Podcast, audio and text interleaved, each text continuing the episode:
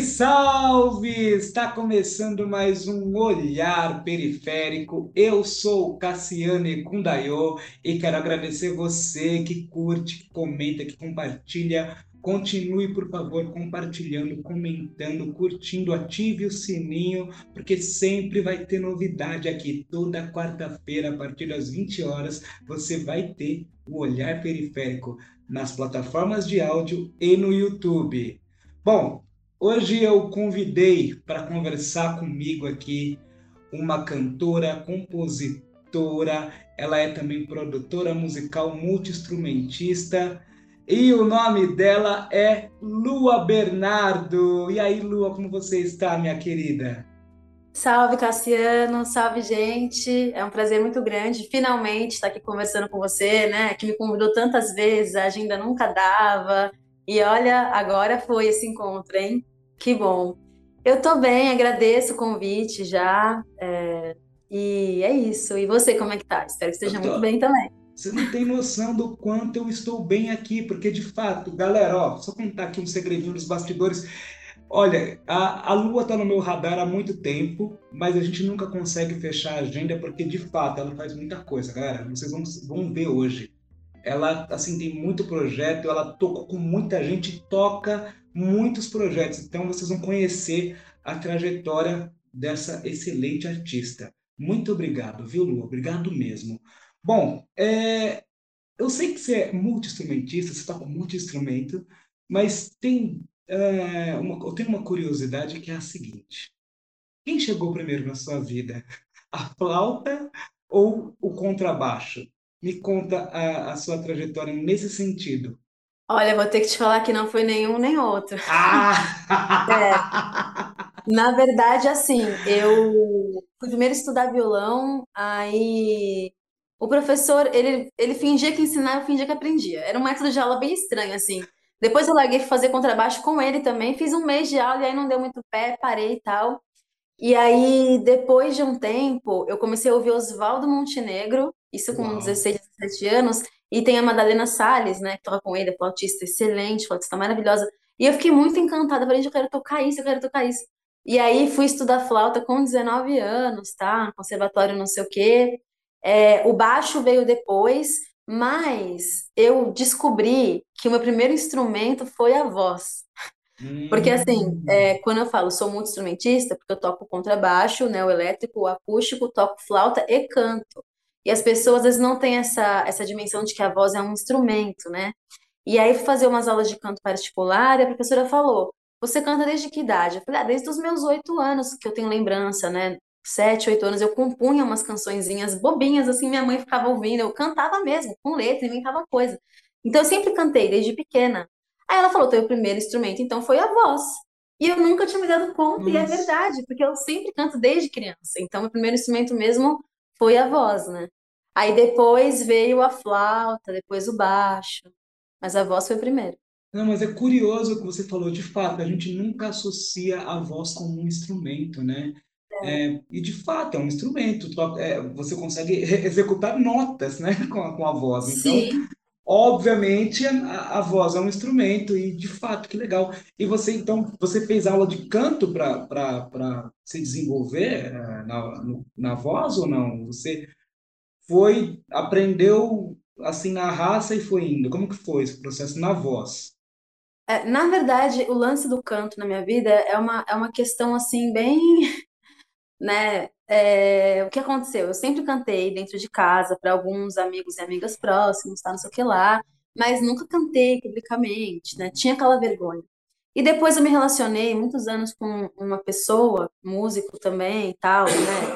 Estuda na, na Unesp, tá, não sei o que lá. E infelizmente foi uma relação é, bem ruim, né? Ele me colocava muito para baixo musicalmente falando. Então ele falava que minha voz era isso, minha voz era aquilo, ah, você tem uma voz muito leve.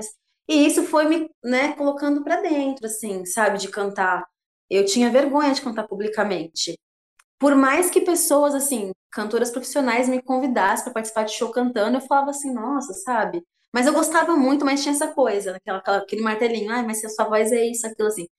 Até que assim, falei, gente, eu gosto de cantar. E aí, em 2020, eu fui prestar um, um curso na EMESP de canto, é, oficina de canto popular, né? Um curso livre que não tinha teste, porque é um curso livre, era mais entrevista. Só que bem naquele ano, que foi em 2020, pouco antes da pandemia, né, começar, é, 800 e não sei quantas pessoas se inscreveram.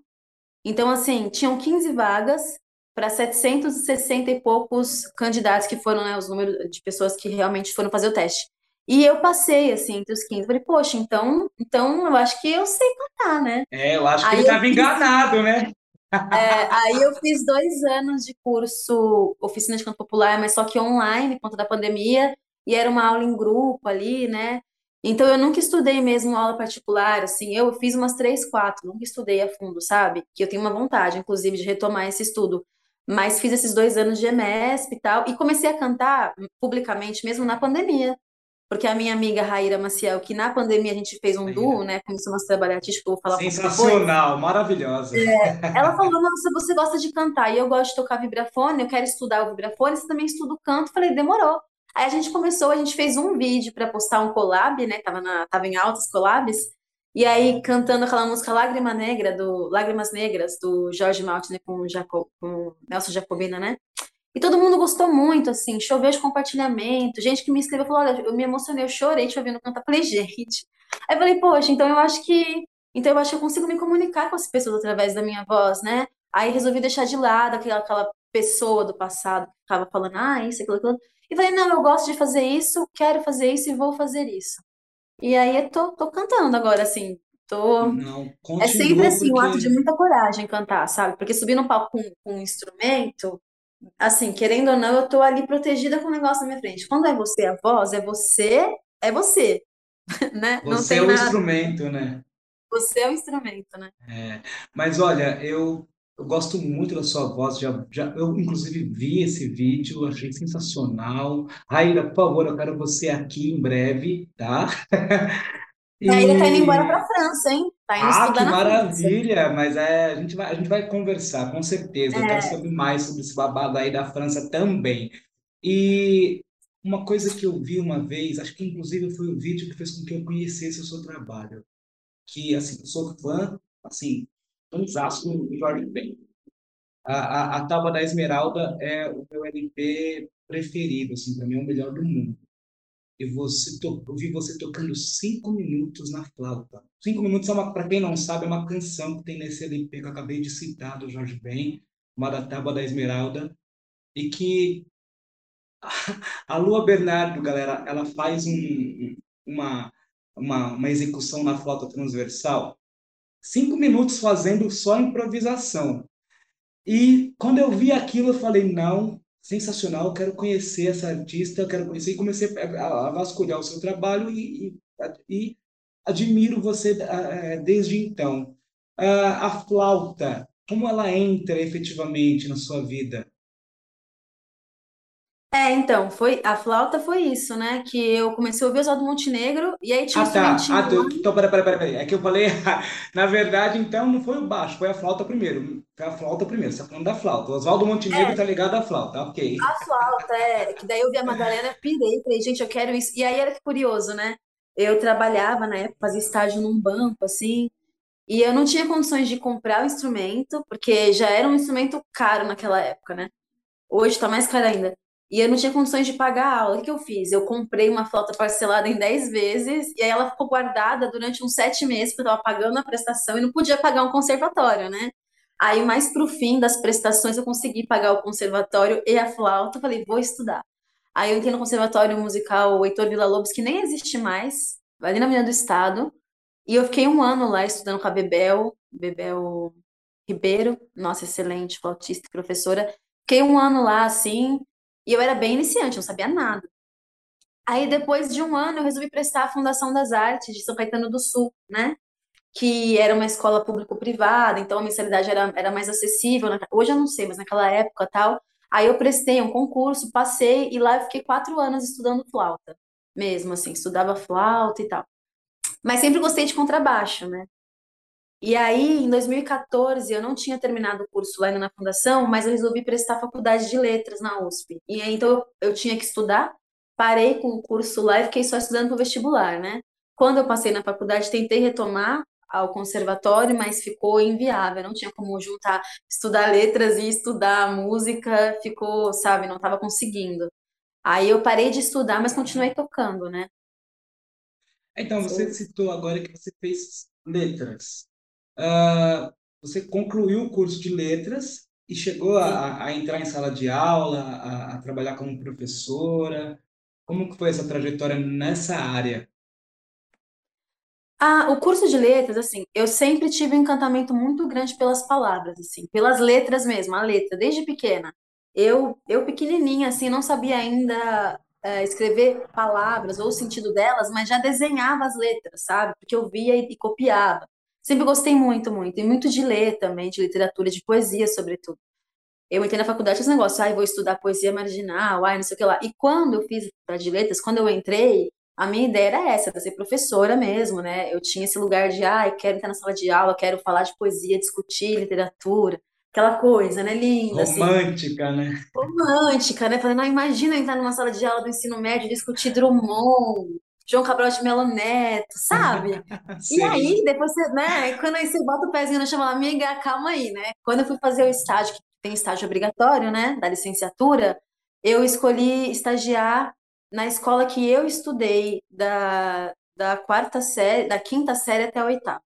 E que na época, anos atrás, né? Que foi ali no começo do PSDB ainda, era uma das melhores escolas de São Paulo, estado, estaduais, sabe? E Uhum. aí, depois de, sei lá, 15 anos eu volto, a escola tava destruída, assim, sabe? Eu me deparei com professoras desestimuladas, e aí conversava e ia entendendo que é um, é um processo muito doido, porque falar, porque vai, o aluno não tá afim de estudar, mas não é isso, tem uma coisa anterior a isso. Aí o professor, ah, o professor não quer dar aula também, não tá lá depressivo, mas o professor sofre uma pressão da secretaria, da, da escola, que sofre uma pressão da secretaria municipal, estadual, e fica girando aquele bolo. E a professora que eu estagiei era formada na USP também, chinês, assim, ela uma pessoa linda, mas ela não tinha forças para dar aula, assim, sabe? E, e aí você fala, ah, os alunos não querem saber de nada. Gente, é uma realidade, pelo menos o estágio, né, que eu fiz, o tempo que eu passei ali, eu convivi com, com adolescentes, assim, uma menina, o pai era fruto de um estupro, e o pai falava isso com muita dor, e a menina com 12 anos já falava disso para as amigas, assim. O outro menino, o pai dele foi morto pelo PCC, ele viu o pai ser morto, sabe? São histórias, assim, que a, que a gente não, não faz ideia. Essa criança chega na escola sem vontade de estudar, mas você sabe o que, que se passa ali? A gente não sabe, né? Uhum. Então, vai para a escola num lugar tipo de, ah, ficar lá, conversar mesmo, zoar. E aí o professor não consegue dar aula, não consegue trabalhar, é cobrado. Então, assim, eu falei, gente, eu não quero, não quero isso para mim. Ao mesmo tempo que eu pensava, mas eu quero, eu quero é, dar aula no ensino estadual, público, porque eu tô fazendo USP, sendo custeada pelos impostos da população, então eu me sentia no dever de trabalhar na rede estadual, sabe? Sim. E eu falei assim, eu não quero ficar é, instrumentalizando a, a classe média, média alta, os ricos, para continuarem ocupando as faculdades públicas, sabe? Só que você vê que, que é, eu ia ficar doente num ambiente como esse, sabe? Como eu vi algumas Sim. professoras que eu convivi ali, sabe? Então é, é realmente muito triste. Aí eu falei, ah, não, não, não, não, não vou bancar isso, sabe? E também eu já estava fazendo meu trabalho musical, estava começando. Eu ainda não trabalhava somente com música nessa época, né? Quando eu estava na faculdade, eu trabalhei corrigindo redação de, do poliedro, do coque, né? Escolas particulares. Até que eu falei, não, não, eu vou, vou jogar tudo pra cima, vou arriscar, vou trabalhar com música, me dedicar aqui. E aí foi isso, eu acabei não, não entrando em sala de aula como professora de letras, mas tenho um projeto aí, né, agora fazendo, fazendo ah, o mestrado, musicologia, eu tô, eu tô querendo desenvolver um curso, assim, é, né, de música e antirracismo, um curso mesmo de escuta decolonial, e aí quero estar na sala de aula para isso, assim. É, então, já que você falou do seu curso, do seu, seu curso de pós-graduação que você está fazendo agora, me conta um pouquinho sobre ah, ah, esse curso, musico, musicologia, é isso? Isso. É, qual é o objeto de estudo é, do, do- dessa, dessa pós-graduação que você está tá estudando, executando? Me, me conta um pouquinho mais sobre esse projeto. nem sabia o que era musicologia também. Eu descobri às vésperas de, de começar a escrever meu projeto. Eu sabia que eu queria estudar uma coisa ali, mas aí eu fui entender onde que se encaixava, em que linha de pesquisa, né? E aí eu fui ver o edital, tinha um mês para submeter o projeto, né? E eu falei, meu Deus, aí eu tive três semanas para escrever um projeto, e aí fiquei trancada em casa, né? Fiquei trancada em casa. Só saía de manhã para pedalar, porque eu sou viciada em pedalar. E aí voltava para casa até à noite, assim, escrevendo. Aí, enfim, é, eu estou estudando. Bom, musicologia, o que que é, né? É a ciência que estuda a música, né? Então, tem a música enquanto arte e a musicologia que vai estudar a música enquanto ciência, né? Tô até brincando, olha, agora eu sou musicista e musicóloga, né? Tô, eu trabalho com a arte e com a ciência. Quer dizer, não sou musicóloga ainda, né? Tô, sou aspirante a. Estou no caminho aí. É, tá É no que eu entrei caminho, esse né? Mas, enfim, aí a musicologia vai, vai estudar a música, tanto a questão de, é, de teoria, de notação musical, até coisas como a história, sabe? Como o, o, o lugar social. Estudar enquanto fenômeno, fe- fenômeno cultural, social, né? Também. E aí eu resolvi estudar uma artista que eu sou muito fã mesmo, assim, que é a Cátia de França. Até com o disco dela aqui, essa maravilhosa aqui, não sei se dá Que para ver. maravilhosa. É, Cátia de França, uma artista que está viva, 75 anos, mulher preta, paraibana, sabe? Ela é incrível. E eu estou estudando especificamente esse disco dela, que é o primeiro, né? Que é o 20 Palavras ao Redor do Sol, porque a Kátia, ela fala que toda vez que ela lê um livro, ela engravida e para em música. E esse livro, esse disco dela, ele é baseado em poemas do João Cabral de Melo Neto, que eu sou muito, muito fã é, o José Lins do Rego, que é paraibano também como ela, Guimarães Rosa. Então, como eu sou da letras, eu resolvi pesquisar o que eu pudesse fazer uma junção, entende? Da minha formação, da minha graduação. Nossa. Eu tenho muita paixão por literatura, embora eu não tenha ido trabalhar como professora, eu, eu não me arrependo do curso que eu fiz, dos cinco anos que eu passei ali, sabe? Porque me transformou, né? Me Só transformou mesmo agregou, né? Só agregou. agregou, e eu acho que, que hoje que eu sou, que eu, que eu componho canção, né? Meu trabalho de compositora é mais voltado para canção mesmo, é sempre nesse lugar, sabe? Permeado pela literatura, minha bagagem literária. Tanto é que minha primeira música com a Raíra, nosso duo Imã, que está nas plataformas já, chama Cidadezinha Qualquer Dois, que é faz menção a um poema do, do Drummond, Cidadezinha Qualquer, sabe? Então, tá sempre ligado à literatura o meu trabalho. E aí eu fui estudar a Kátia também por isso, né? Uma maneira de juntar a música e a literatura, duas paixões, assim. Hum, tu fala de novo, fala de novo o nome do, do seu trabalho que está nas plataformas, porque eh, eu quero que a galera ouça, porque eu quero, galera, por favor, vamos buscar esse trabalho, porque é um trabalho magnífico.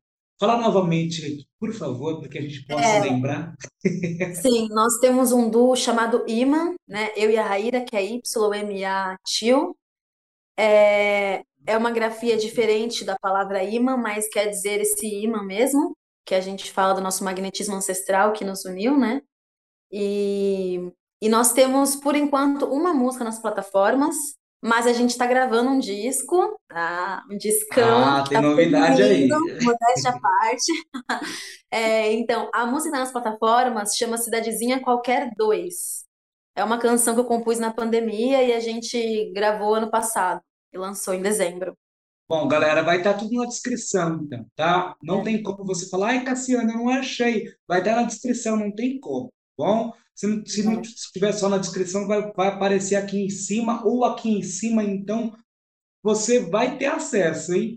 Por favor, vamos prestigiar esse trabalho maravilhoso, porque é maravilhoso mesmo, hein? Valeu, Cassiano. E a gente, você, vocês pretendem fazer álbum tipo LP também, com vinil e tudo mais? Ou, ou por enquanto é só, é, só um trabalho mesmo é, pra, para as plataformas digitais? É, então, a, a Raíra, como eu comentei, ela tá indo morar na França, né? Mês que vem ela tá indo embora para estudar, assim, tá? Um, um movimento muito lindo, né? A minha tá saindo da periferia de Diadema para ir estudar jazz na França, assim, sabe? E aí a gente, a gente tinha muita vontade de conseguir registrar esse trabalho, né? Porque ela vai, vai levar um tempinho para ela voltar para cá, e até para eu ir também, por enquanto, estudando aqui, tá mais complicado. E aí a gente, a gente tentou um PROAC ano passado para a gravação do disco, e a gente, assim, pontuou super bem, mas não conseguiu pegar, tá? O PROAC. Aí falou, ai, poxa, que pena, né? Mas olha como as coisas são, quando é para ser, é, não, não tem, né? Não tem quem, quem tire isso do caminho. nós fomos convidadas pela Fatec de Tatuí para gravar um disco assim gratuito, sem pagar. Sério? É, assim, sério, a Do gente, nada? a Mas gente como que foi? Me conta aí, ó. Agora eu fiquei curioso. Não, não foi do nada, foi. não. Foi assim, foi. É é o magnetismo ancestral, né? É esse magnetismo, né? A Bruna. Duarte, que é uma baixista também, uma artista incrível, ela é baixista da Fumilayo Afrobeat Orquestra. E, Conheço, é, e conheço. por sorte, minha grande amiga, ela, um belo de um dia, meteu a louca e postou uma foto minha nos stories e escreveu Esperança Spalding no Brasil. Eu falei, Ah! amiga, para, você tá doida, não faz uma coisa dessa, Eu não. concordo com ela, concordo com Não, ela. não, gente, é muito peso para carregar isso. Mas, enfim, ela fez isso, que eu falei, tá doida, só que através desse post, o professor dela, que ela tá estudando produção fonográfica lá em Tatuí, na FATEC, o professor dela viu e falou, nossa, que legal, traz ela para gravar aqui. Aí ele começou a me seguir, viu meus trabalhos, e ele falou pra Bruna, convida ela, vai ser de graça. Aí a Bruna falou, olha, ela tem um duo com uma vibrafonista maravilhosa, aí ele vai falar com ela. Aí quando ela me convidou, né, falou, olha, tá, tá feito o convite da escola, eu quase caí para trás, né? Porque eu já sabia que o estúdio tem uma, uma estrutura maravilhosa, assim, sabe? E aí eu falei, gente, eu assim, eu fiquei muito feliz mesmo, sabe? Porque primeiro, é num lugar que tem uma estrutura muito, muito boa, gratuito, é uma escola, então tem esse lugar também pedagógico, sabe? Nós fomos gravar no começo desse mês, três diárias de gravação, e são alunas e alunos que fazem a captação, edição, tudo. Uma vontade de fazer as coisas, sabe? Então, assim, e o que eu achei mais legal ainda desse curso é que tem muito mais mulher do que homem estudando. Porque a gente vai nos estúdios aqui, eu já fui gravar em muitos estúdios em São Paulo. E ainda, majoritariamente, é, é composto por homens, né? Os técnicos, engenheiros de som são sempre homens. E aí, tanto a Bruna quanto as meninas que estudam lá, eu falei, gente, daqui a uns anos essa galera vai estar nos estúdios, essas meninas, essas mulheres vão estar nos estúdios. Então eu fiquei muito feliz, porque de fato é um curso que tem muito mais mulher, sabe? Então, coisa de dois, três anos, vai estar cheio de mulher engenheira de som, e que coisa linda, né? E isso Então é também tem esse bom. lugar do nosso disco nascer nesse ambiente escolar, pedagógico, sabe? Que eu fiquei muito feliz. E, inclusive, amanhã eu tô indo pra lá fazer a última diária de gravação, que eu vou gravar as vozes. E aí é isso, a gente tá gravando esse disco, que eu tô, tô ficando, assim, muito feliz, porque é bem diferente dessa primeira música que a gente lançou, né? A gente tá vindo com uma proposta aí, é, trazendo a Amy César, né? Sobre o discurso sobre colonialismo, César, não sei falar, meu francês é péssimo. É, e outras questões para serem discutidas, né? E convidando pessoas também, a gente está com alguns convidados, a própria Bruna vai ser, foi convidada, tocou baixo, vai ter participação do Saloma Salomão, um amigo querido que eu Nossa, admiro demais, né? Uma, uma figura muito importante aí para o nosso movimento negro. E uma amiga da Raíra, minha amiga também agora, Nabila, que é da Costa do Marfim, recitando o Aimee em francês. Então tá Olha ficando muito bonito, bacana. sabe? E sobretudo porque a gente não faz nada sozinho, né? Tá ficando bonito porque tá, tem muita gente somando forças e energias, sabe? Meu namorado se dispôs a ir lá fazer registros fotográficos, vídeos, sabe? É, então, uma galera somando. E é isso. É esse magnetismo que nos une. E vai vir uma bomba aí pra vocês ouvirem. Então, muito feliz. Só ano que vem, né? Vai Nossa. demorar um pouquinho. Ah, tô- agora, agora fiquei Mas é, eu ansioso, falei, mas. falei e não respondi, né? Na verdade, vai ser para as plataformas digitais mesmo. Ah, beleza. E assim, é, vinil é muito massa, tá? Só que é, é muito caro. Fazer de forma independente é muito, sabe? Custear Sim. isso, não, por enquanto não dá, mas com certeza no futuro vai rolar. Ah, com certeza. E ó, por favor, né, conte comigo para ajudar a divulgar quando tiver tudo pronto. Eu quero participar dessa história também, tá? Por favor, por favor. E uma coisa que eu sempre falo aqui, sempre falo, eu vou repetir, não existe carreira solo, tá? É, por mais que você veja, de repente, um artista sozinho ali, ele não está sozinho de fato. Ele tem um bonde gigantesco atrás dele ajudando ele. Só é possível ela, só é possível ah, um artista conseguir eh, se desenvolver e, e levar a, a, aquela canção, aquela arte, por causa de toda a estrutura que tem atrás dele. Então, todo o trabalho na arte, principalmente, principalmente na arte, é coletivo, tá, galera? Então, é isso, é esse recado que eu quero deixar para todo mundo aqui. E parabéns, nossa, estou muito feliz por, por vocês mesmo, de verdade, de verdade. E nada é por acaso. É, me conta, você também tem, tem um projeto, você participa de muita coisa, você toca com muita gente, você participa, é, de vários projetos coletivos. E me conta um pouquinho sobre a sua trajetória no que diz respeito à, à música na área do teatro. Eu sei que você produz também trilha para peças de teatro. Me conta como que é a sua presença nesses lugares também. Ah, sim. Então, é muito doido, né? Porque a minha atuação no teatro começou recentemente, só que daí foi uma atrás da outra, assim. Eu até falei, que movimento curioso, né? Eu fui convidada no passado, durante a, a pandemia, para participar de uma peça de uma moça, que era uma apresentação única, e aí a gente fez, em seguida pintou um convite para fazer uma temporada de três dias na, na Mário de Andrade, né? Um projeto que era Lady Sing the Blues, que era uma peça sobre o encontro de da o encontro hipotético né, da Nina Simone com a Billie Holiday e Elza Soares. Nossa. Aí eu e a Raíra fizemos a trilha ao vivo do espetáculo, né? E aí em seguida eu tava uh, nessa peça já me pintou o convite para fazer uma peça. Isso foi ano passado para fazer uma peça esse ano, começando os ensaios em, em janeiro, uma peça de o texto, dramaturgia e direção do Gé Oliveira, né? Incrível, Gé. E aí topei, fiquei num processo grande, né, de dois meses e meio de ensaios, tal. Depois, depois 20 apresentações, uma temporada, duas temporadas a gente fez em dois teatros diferentes. E agora eu tô trabalhando numa peça que chama Antideus, do Carlos Canhameiro, uma peça muito legal também, que vai. A temporada acaba agora esse fim de semana, a gente ficou em cartaz já quase um mês em cartaz. E agora, antes de entrar na reunião, me pintou um convite para uma próxima peça já em novembro Que também. Que maravilha! legal, né? Porque vem uma coisa atrás da outra, assim. E é uma experiência muito legal, porque como eu venho nesse lugar da letras, do texto, o teatro tem isso, né? É o texto ali, né? A poesia, essa coisa que, que me encanta muito, a palavra, e poder juntar, somar a minha música, a minha arte, né, ao teatro, para mim tem sido, assim, muito grandioso, muito enriquecedor mesmo, sabe? Essa peça que eu tô agora, inclusive, do Carlos Canhameiro, eu tô até atuando. Falei, gente, eu não sou atriz daqui, eu tenho texto, eu falo, né? Eu participo mesmo das cenas, né? Porque na outra que eu tava do Mirar, eu tava num palquinho, né? Um palco em cima do palco. Então, Eu ficava no fundo da cena ali, fazendo, tocando flauta, cantando e tocando baixo acústico, né? E, e aí agora nessa eu tô, eu tô atuando também e tocando baixo elétrico e baixo acústico. E é muito legal porque são várias coisas, né? Esse lance da percepção do outro, você tem que estar muito ligado para você entrar. Coisa que a galera do teatro, né? Nossa, eu admiro demais a galera do Nossa, teatro por é. várias coisas, várias razões, pelo estudo e pela luta também, né? Às vezes eu acho que falta um pouco desse, desse olhar coletivo, assim, entre os músicos e musicistas, sabe? É, o teatro, é, mundialmente, mas aqui no Brasil pode-se dizer que ele, ele, ele é resistência desde o começo, desde que há teatro aqui, há resistência, é uma galera muito Sim, politizada, sabe? Porque é uma galera que vive de fomento, tô dizendo assim, do teatro mais independente, teatros de sim. grupo, né? não tô falando de grandes produções, assim, que recebe um milhão e paga 500, né? É, e É, lembrar que o teatro, esse teatro que você está falando, esse teatro de guerrilha, digamos assim, é é a maioria. A- é, eles são a maioria no Brasil, né? Desde, desde antes da, da, da, da ditadura militar, inclusive, né? Imagina como deve ter sido para essa galera naquele período, né? E tem isso, né, da gente, eu, e olha que curioso, eu também nunca fui muito de ir ao teatro. Agora que eu tô trabalhando com teatro, sempre que eu posso, eu vou assistir outras peças. Porque eu também entendi esse lugar da, da a gente, enquanto espectador, também ocupar e resistir, sabe?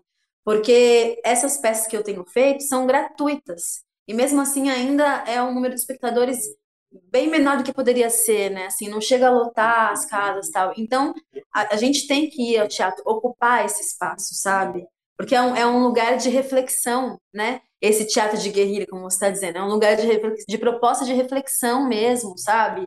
É, E é isso, né, sabe? A arte, ela não vai solucionar, mas ela vai te fazer questionar. Uma vez eu, eu li uma coisa sobre literatura, é, se não me engano, é do William Faulkner, essa frase, que ele fala que fala assim, o que é a literatura? Literatura é como você riscar um fósforo no meio de uma floresta à noite.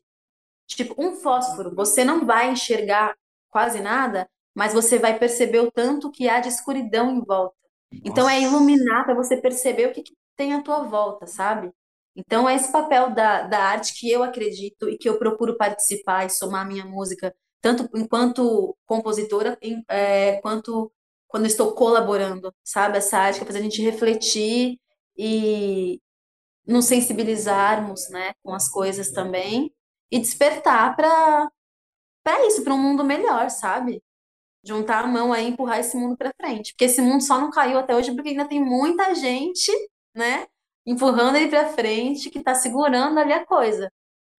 Se dependesse de É, uns governos aí, a gente tava, nossa, no limbo. de fato, é, a gente precisa entender mesmo que a, a arte musical tem que é, se juntar com outros gêneros é, ligados à arte, né, para somar. E uma coisa que eu tenho refletido bastante é sobre a, a popularização de alguns gêneros musicais no Brasil. Ah, por exemplo, nós temos o jazz, temos o blues, até mesmo o afrobeat. É, às vezes eu sinto, né, que são gêneros musicais que não são explorados é, pela população de modo geral, ou seja, não, não são é, estilos musicais popularizados, né, no Brasil. E aí eu queria saber sua opinião, né? É, eu queria saber o porquê, na sua opinião, por que que você acha que é, esse gênero não é popularizado? E também, qual seria o caminho, se realmente é necessário que tenha um, é, que se abra um caminho para essa questão que eu trouxe aqui agora? É, eu, eu acho assim, é até estranho falar, ai, não é popular, porque, por exemplo, na minha bolha, né, é, eu convivo com isso, com blues, com jazz, com afrobeat e tal. Mas eu entendo quando você fala popularizar no sentido de das pessoas ouvirem, né, de, ser, de serem estilos mais é, conhecidos e tal. Eu não sei, assim, eu acho que uma coisa também é entender que o jazz, por exemplo, não é uma música apenas, né? É uma, é uma, uma filosofia de vida, é um estilo de vida, entende? Sabe? Não é só a música. Porque daí, se você coloca só nesse lugar, né, de produto musical, você dá uma apartada, assim, no que que é a coisa. Eu sou leitora de Franz Fanon, né? Assim, Fanon é um cara que, a partir do momento que comecei a ler, que foi lá para 2017, começou a me despertar várias, várias vários entendimentos, sabe? Ou, ou tentativas de. O Fanon fala sobre a- o povo preto, né? Nós, o povo negro, não ter separação entre nós e o mundo, é uma simbiose. Então, eu sou o mundo e o mundo sou eu, não há separação. Enquanto que essa noção europeia, né, branca, se aparta do mundo para dominar o mundo. Então, eu não me separo do jazz, do blues, do afrobeat, porque sou eu, entende? Eu não me separo disso para transformar isso em algo, um produto. Sou eu, eu produzo isso, né? O que que é o jazz? O jazz é a improvisação. A gente está o tempo todo improvisando, né? O tempo inteiro. As pessoas aí, né, nesse, período que a gente está horroroso político, né? Que a gente voltou para o mapa da fome, as pessoas, as famílias estão improvisando maneiras de, de sobreviver, sabe? E pensando isso musicalmente, a gente tá, eu pelo menos, o meu trabalho musical é muito, é muito esse- desse lugar do improviso, dessa liberdade de poder ir sem que alguém precise ficar me validando ou me autorizando a, sabe? O que eu acho sobre a popularização a popularização desses estilos é que, assim, nós, né, eu, você, enquanto educadores, embora não esteja na sala de aula nesse momento, mas eu tenho uma formação para isso e quero em breve, nosso papel também é mostrar esses estilos, esses estilos para os adolescentes, para as crianças, porque eu acho que a gente perde muito quando entra numa sala de aula e fala assim, bom, ah, aqui na periferia a galera gosta de ouvir só rap e funk, então é isso que eu vou colocar. É isso sim que você vai colocar, mas coloca também o jazz, o blues, o afrobeat. Mostra, inclusive, porque o jazz e o blues são músicas periféricas. O jazz nasce, Sim, sabe, da periferia, entende? sim. E aí ele é eliti- elitizado por quem? Por, por pessoas que entram como produto, sabe? Por grandes gravadoras, É, né? é o famoso agregar valor, né? É, é o valor, dividir para conquistar. Essa que é a real, dividir para conquistar, né? Sim, sim, porque ainda tem esses meios de produção, né? Sabe? E vai comercializar isso para ambientes elitizados, entende? Então a gente não pode perder nunca do horizonte que o jazz é uma música que nasce desse lugar. O jazz e o blues tem um livro muito, muito bom que chama O Jazz e a Sua Influência na Cultura Norte-Americana, que é do Leroy Jones, que é o pseudônimo do Amiri Baraka, que foi um, um grande ativista de direitos civis e tal. E, e esse livro, nossa, me fez entender muita coisa, né? Porque o jazz e o blues é, são músicas que nascem já do, do, do povo escravizado em território norte-americano, né? Então já nasce nesse contexto esse tipo de música. E aí ele vai falar que o branco passa a agregar olhar humanizador ao, ao homem negro quando esse passa a produzir entretenimento, que é a música, entende? Então ele produz entretenimento, ele é ele ele é um ser humano. Mas o que é muito curioso também, porque por exemplo, bom, isso isso daria pano para manga para a gente discutir várias várias questões. Mas o Miles Davis já era o Miles Davis do Kind of Blues, né, um dos maiores discos de jazz da história, quando sofreu racismo policial, agressão policial. Então, é, é, é esse lugar muito esquisito, sabe? É, Você aprecia a música de um homem preto retinto, mas na rua você é racista com um homem preto retinto. é uma dicotomia, né? É, Assim, mas eu acho que, assim, só voltando, né, como uma maneira de popularizar esses estilos, é aquilo que a gente não conhece, não existe para nós. Então, eu acho que nossa função, enquanto educadores, pelo menos se a gente pode, de alguma maneira, agregar essas coisas na vida das pessoas, é chegar numa sala de aula, é mostrar, é conversar com o aluno, sabe? Pô, lê tal livro, assiste um filme. Eu conheço um, um- professor de música que ele é assim, ele é- assiste muito filme, lê muito, e ele fala, eu falo com meus alunos, tá tocando só escala, não vai te levar a lugar nenhum. Porque é isso, nossa música fica pobre quando não tem contato com outras artes, né? Então eu acho que é importante a gente, enquanto educador, ter esse papel de, de, de mostrar, é o conhecimento mesmo, né? Olha, pô, jazz e funk, é da hora. Nossa, eu, o rap me formou, sabe? Racionais MC são meus professores. sim, sim. Mas não é porque eu ouço Racionais que eu não vou ouvir um Joe Coltrane, uma Alice Coltrane, sabe? Porque tem muita mulher aí fazendo jazz também. Não é, entende? Então eu acho que uma maneira de popularizar esses estilos também, é, enquanto educadora, é isso, sabe? É levar para a sala de aula também. É, então, acho que é, esses estilos é, foi vendido para nós, né, porque principalmente que vem que vem da periferia, assim, como algo que não é para gente, saca? É, é, é inalcançável. É, é para uma elite musical, para uma elite é, social. E também, olha que loucura, né? Você falou que você conseguiu é, ter acesso à IMESP, você conseguiu ter acesso a, a conservatório. É, e tem muita gente na periferia que às vezes acha, ou por- pelo fato de não ter acesso, acredita que aquilo que ele tem, que chega até ele, é o que, é o que ele pode, né? E, e também eu acho que essa, essa percepção ou essa visão de mundo tem que ser também mudada, né? Nesse sentido. Não, e é muito assim, o que é curioso, assustador e triste é que assim, nós criamos essa música. É E nos tiram, e, e, nos ti- e, e aí vem, né, é, o homem branco, né, e tira isso da gente. É nossa criação. Tem um, não sei se você conhece o Thiago El Ninho, um rapper, que ele, inclusive, ele é, se não me engano, ele é historiador por formação. Então, ele é MC e professor. Em uma música ele fala que tudo de interessante desse mundo quem criou fomos nós, e é verdade, sabe?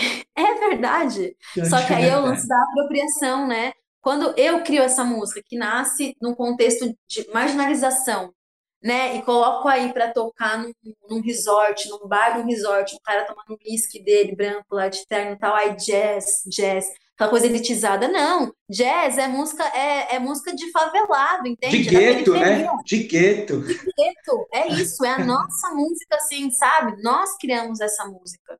Nós criamos essa música. E aí você vem querer gourmetizar, né? E Isso, aí, esse esse é o termo jazz correto. Jazz é, é, é difícil de entender, a improvisação. Difícil de entender o quê? Tá dentro da gente, essa impro- improvisação, tá dentro da gente. Sabe? É a nossa vida, não há separação entre jazz e eu. Eu sou o jazz, entende? O blues me pertence, é do meu pertencimento. Eu ouço, eu me emociono, sabe? Eu consigo dialogar com aquilo.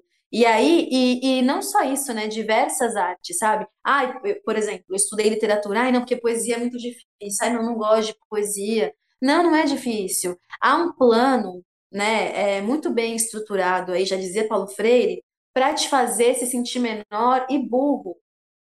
E não, você não entende, você não tem capacidade para isso. Não, não é verdade isso. Não é verdade. Não é verdade, sabe? E a gente tem que se libertar e estamos conseguindo, né? Tá um movimento muito, muito lindo assim, o movimento negro de valorização do que a gente faz da nossa, da nossa arte, da nossa produção, sabe? E de, de posição mesmo, sabe? É nosso, a gente que fez, sabe? Porque daí, por exemplo, outro dia numa aula do mestrado, já num curso, um moço lá da Bahia estuda Margarete Menezes. E aí começou aquela discussão. Uma moça falou: Nossa, eu nem sabia que a Margarete Menezes não é, não, não é tão reconhecida. Aí, durante a aula, né, eu fui lá aqui no Instagram e falei: Olha, a Margarete Menezes ela tem 300 e tantos seguidores, mil seguidores no Instagram. A Ivete Sangalo tem 23 milhões. E a Margarete Menezes é a voz do axé. O que é aquela mulher cantando Faraó, por exemplo, sabe? Nossa, E aí, o sensacional. que, que que acontece aí, sabe? É esse lugar de apropriação do que, que é mais aceitável no olhar, né, da, da população, o que, que, o que você vende, colocar nesse lugar de produto, sabe? Produto. Quando não é isso. E é uma discussão longa, isso que a gente pode entrar nessa questão de música empreendedora agora, né? Tipo, que não sei o quê. Gente, é terrível, assim. Mas é o que eu É, tenho para dizer, é isso, é nosso. É importante sim você chegar numa escola, sabe? Num lugar de periferia, você botar um jazz para ouvir um Miles Davis, um Coltrane, sabe? Na- é, Fela Kuti, né? Sabe? Inclusive, enquanto musicóloga, é esse lugar também, né? De discutir socialmente, historicamente isso. A mãe do Fela Kuti, que é a Fumila Iona, que dá o nome à orquestra das meninas lá, nossa, era uma ativista, sabe? Do feminismo, assim, sabe? Olha que coisa, como que isso tá, tá, como que isso tá dentro da música que o Fela Kuti produz, por exemplo, sabe? É fazer essas, esses adolescentes, essas crianças perceberem que isso não tá apartado do mundo deles, não tá longe, não tá distante, tá, tá junto, colado, tá dentro, né? é, é, é o macrocosmo dele, né? Na verdade, é, ele é o micro e ele é o macro, ou seja, aquilo que ele acha que está fora, na verdade, está aqui, né? Ele só precisa se apropriar, só precisa acreditar que ele, ele é dono daquilo, é dele também, né? E, e os, os demais que lutem, porque é nosso, saca? É É, nosso. mas é, é é um processo que, para você puxar, para você trazer, é, é, eu acho que tem que ter muita luta. E eu, eu acredito que nós, enquanto é, organização, enquanto, enquanto pessoas que estão se aquilombando cada vez mais, eu acho que daqui a um tempo, daqui pouco tempo, a, a gente vai conseguir é, é, trazer, resgatar tudo isso, né? Porque, na verdade, eu, eu entendo como resgate, na verdade, não é, é introduzir, é resgatar, né? Sim, Que é sempre nosso, esteve né? aí. Com Nossa, certeza, com certeza. Olha, é, eu ficaria com você aqui, ó, sei lá, dias, né? Porque é Tô adorando o papo também. maravilhosa, conversa maravilhosa, um papo sensacional.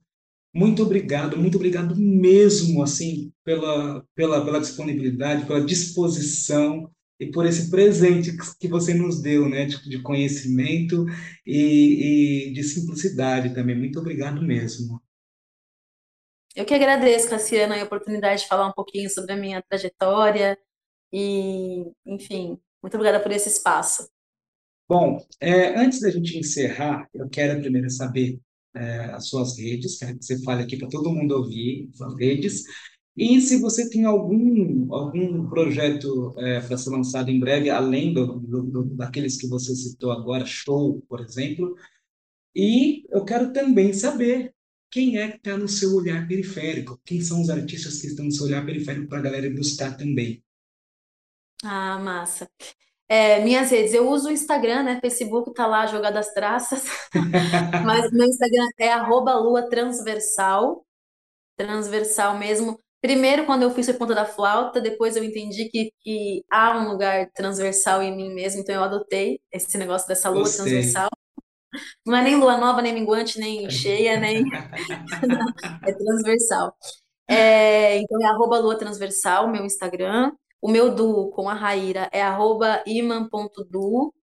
Sobre trabalhos, né? É, a gente vai lançar um single esse ano ainda, desse disco que vai sair ano que vem, eu e a Raíra. É, mas também está no meu horizonte gravar ainda esse ano, provavelmente para lançar no outro um, um single meu, porque é isso também, com a ida da Raíra, é, eu quero assumir esse meu papel, né, de artista solo, mas solo, o Cassiano explicou muito bem que esse negócio de artista solo não existe pra gente. Ninguém faz nada sozinho, né, sozinha, mas é isso, porque no Ima eu componho as músicas, né, as letras e tal, e a Raíra só melhora tudo que eu faço, é impressionante, ela é incrível. É, então eu tenho canções que eu quero trabalhar num projeto solo que eu, que eu acho que não tem muito a ver com o conceito do imã. Então, em breve também estou querendo lançar esse trabalho solo, mas ainda para o próximo ano. Esse ano já eu começo o meu, meu trabalho solo, né? É um show baixo acústico e voz, uns pads Sensacional. eletrônicos. Tá marcado para o dia 7 de outubro. Depois eu te, te mando para você me ajudar a divulgar quando já Com mais perto. certeza, conte comigo. Valeu, obrigada. Sobre artistas, bom, é, nossa, tem muita gente que eu poderia falar, assim, muita gente mesmo. Mas eu quero trazer três nomes aqui que eu acho que vale muito a pena vocês irem atrás e ouvirem. Primeiro, quero falar da Joy Salles, que é uma rapper, é, que assim, é uma, uma amiga muito querida que eu tive a oportunidade de tocar, e inclusive ela é uma das participações desse disco do Iman, amanhã ela tá lá indo gravar voz também. E ela é incrível, ela tem músicas nas plataformas digitais, né, Spotify, Tidal, entre outras. Joy Salles, ela ganhou o Vans Mundial que teve esse ano, ela ganhou representando o Brasil, então a, a, ela é embaçada mesmo, muito boa, voz linda, flow demais, umas ideias cortantes, mana preta, assim. Então, Joy Salles. Outra figura que, que assim, é um amigo muito querido, um pesquisador musical também está estudando, agora fazendo mestrado em música, é o Rômulo Alexis. Ele é trompetista, ele vem desse lugar da improvisação livre e ele tem um duo chamado Rádio Diáspora, que é um duo de trompete, que é ele e o Wagner Ramos na batera. E aí eles trazem essa questão da diáspora mesmo, né? É, usando uns samples também. Eles têm Legal. vários discos, mais de 10 discos nas plataformas e é esse lugar da improvisação livre, do free jazz e tal. Então, Rômulo Alexis, é, o Rádio Diáspora, né, o duo dele. E uma pessoa também que eu acho incrível, um amigo que eu não vejo há muito tempo, mas que eu sou fã, estava ouvindo hoje, que é o François Muleca. Nossa, isso é maravilhoso. Eu, O eu tô tentando. François, François, quero você aqui, hein? A gente tá tentando ah, faz é tempo. incrível. Faz tempo. Então, assim, ele, na minha opinião, assim, ele é um dos maiores compositores da nossa atualidade, assim, sabe? As, as canções dele, as letras, as músicas, a voz, enfim, ele é um. É, as pessoas conhecem algumas das composições dele na voz da Lué de Luna, né? Sim, E também a outra maravilhosa, sim, maravilhosa. Então o François é uma pessoa que vocês têm que conhecer, gente, de verdade. Façam isso pro bem de vocês. Joyce Salles, Rômulo Alex, François Múlica. São esses nomes que eu queria trazer. Tem muita gente, né? Mas a gente vai ficar aqui até. Sei, ó, sigam essa dica, essas dicas. Essas dicas também estarão na, na descrição. Então, galera, pode aí consumir, beber, comer, faz o que você quiser, mas não deixe de consumir esses artistas e não deixe de consumir também o trabalho de Lua Bernardo.